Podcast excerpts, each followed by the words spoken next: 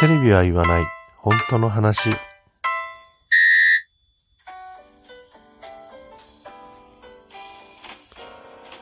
この番組は私、ともゆきが政治、経済、社会問題などなど自分の思ったことをぐだぐだとおしゃべりする番組です。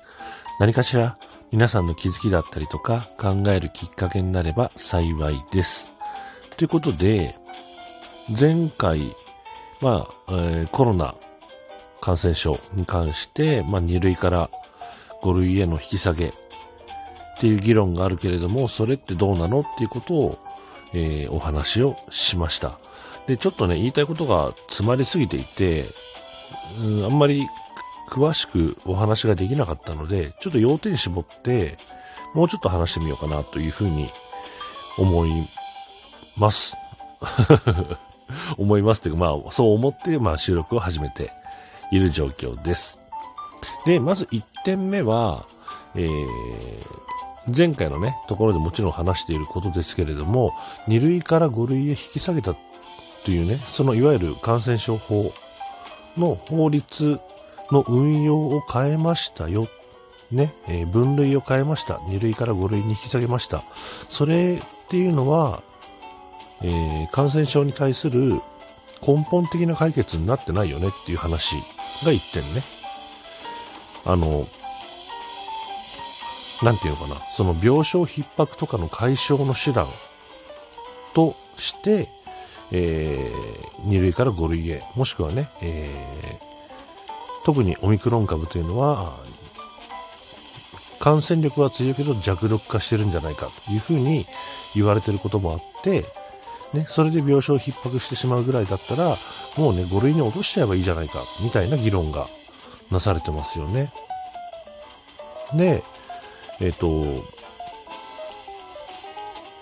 なんていうのかな。その法律の運用を変えたところで、根本的な解決にはなってないじゃないって僕は思ってるわけですよ。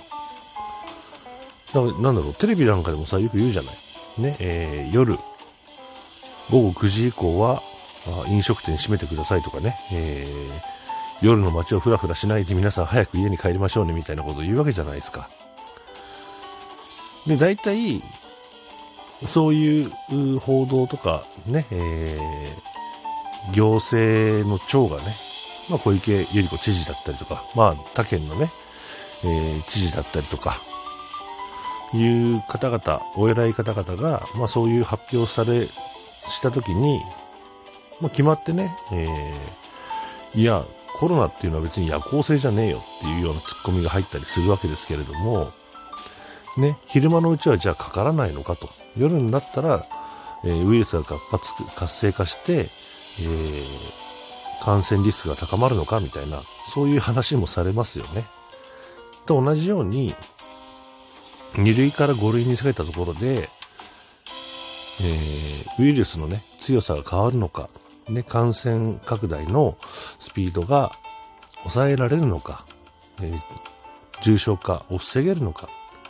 ね、そういう問題じゃないよねっていうことですよ。だから法律の運用を変えたところで、えー、根本的な対策にはなってないよね。ということが、まず1点。で、えー、さっきも言ったように、ね、その、病床逼迫が今問題になってるんだから、ね、要するに、え、国公立、2類だとね、国公立の病院で見ることになるわけですが、そうじゃなくて一般のね、えー、病院にも広く診察をさせればいいじゃないかと。ね、そして、えー、一般の病院にも入院、治療に当たらせれば病床逼迫なんてことはなくなるぞっていう風なご意見がね、その2類から5類へっていう方、あそういう意見をお持ちの方の間でよく聞かれることですけれども、それがね、僕が前回の放送の最後でギリギリ押し込んだ話なんですよね。だから、その、全国にね、病院っていうのはたくさんありますよ。さあ、国公立以外のね、え、いわゆる医療法人だったりとか、個人病院だったりとか、ね、えー、そういったものがたくさんありますけれども、うん、そういうね、いわゆる国公立以外の、病院や診察所、クリニック等々が、入院設備のあるところね、が、えー、コロナ患者を受け入れることを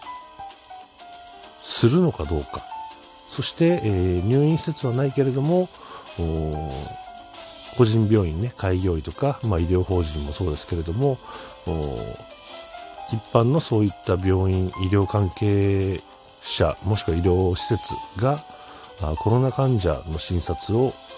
喜んで、まあ、喜んでって言い方変だね、えー、コロナ患者の診察を積極的に進めていく可能性があるかどうか。これね、そこが一番多分2類から5類へってなった時に、考えるべきとこなんじゃないかなと思うわけです。コロナ患者を1人収容するってなった時に、ね、一般、なんつったらいいのかな、その普通の病気と違うわけだから、やっぱり隔離が必要になるわけですよね。だから大きい病院でも、例えば10床ね、15床という、えー、コロナ患者専用の病床を作るのに相当苦労してるわけですよ。ね、えー、隔離状態にならなければいけない、その患者がね。だから、間違っても、普通の病院の大部屋みたいなことはありえないわけですよね。厳格に、えー、隔離をされてなければいけないっていうこと。だ4人部屋だったら、どんなに最低でもね、えー、きっちり感染防止対策を行った上で、2人部屋にしなきゃいけないよねとか、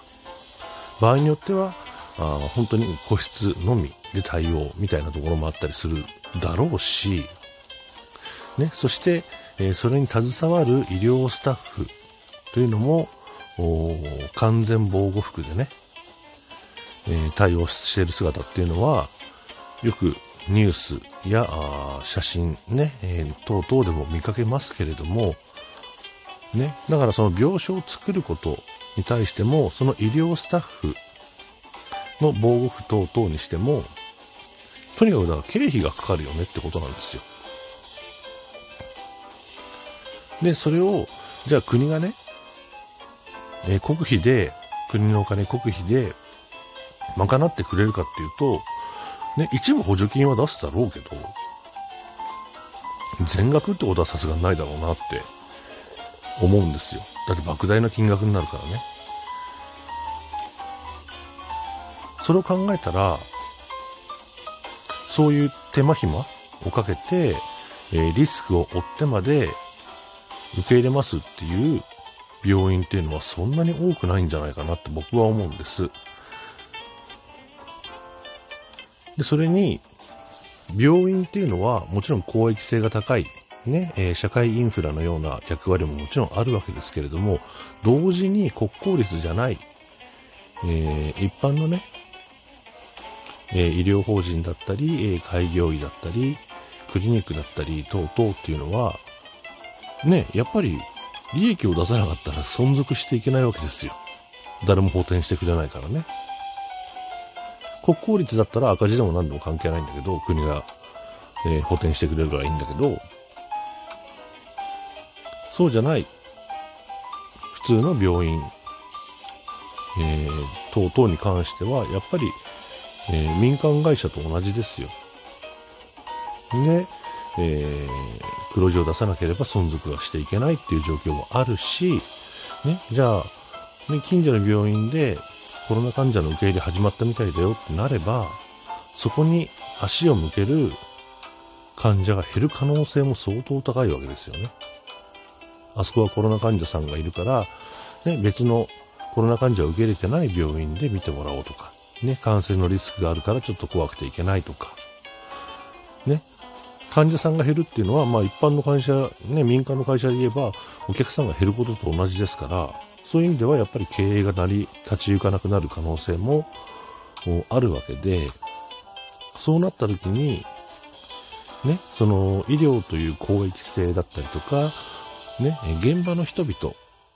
ね、看護師さんだったりとか、お医者さんだったりとかの、その使命感とかね、それから、あその信念だったりとか、そういったもの、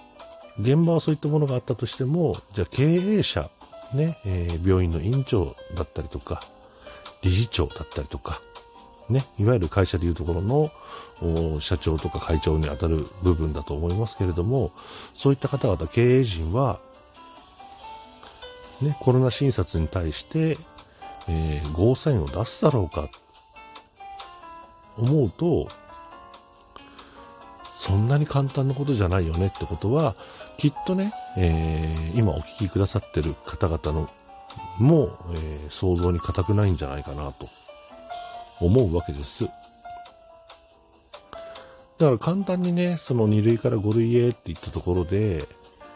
ね、で、実際に法の運用がそう変わったとしても、ことはそんなに簡単なことじゃないよねっていうことは、お分かりいただけるかなというふうに思います。根本的な対策をしていかないと、